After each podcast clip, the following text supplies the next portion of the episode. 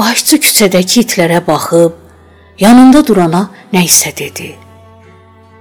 Hər şeyi birinci duyan Alabaş bu gizli qorxunu hiss eləmədi.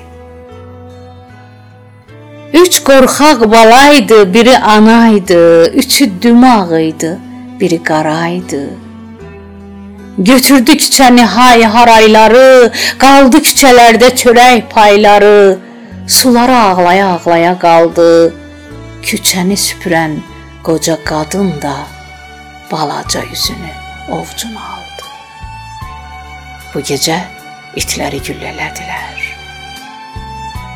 Səsləri pəncərə şüşəsi kimi asfalt döşəməyə səpələnirdi. Uşaqlar yuxudan oyanırdılar. Elə bil adamlar güllələnirdi.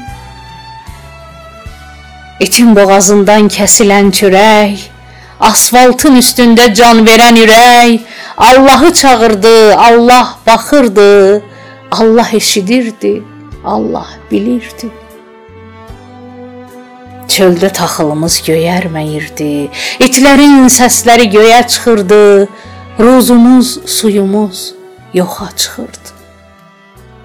Balaca ayaqlar, dümağ ayaqlar sevdiyi torpaqdan qopa bilmirdi. O yana bu yana qaçırdı itlər, bir insan oğlunu tapa bilmirdi. Bu gecə itləri güllələdilər.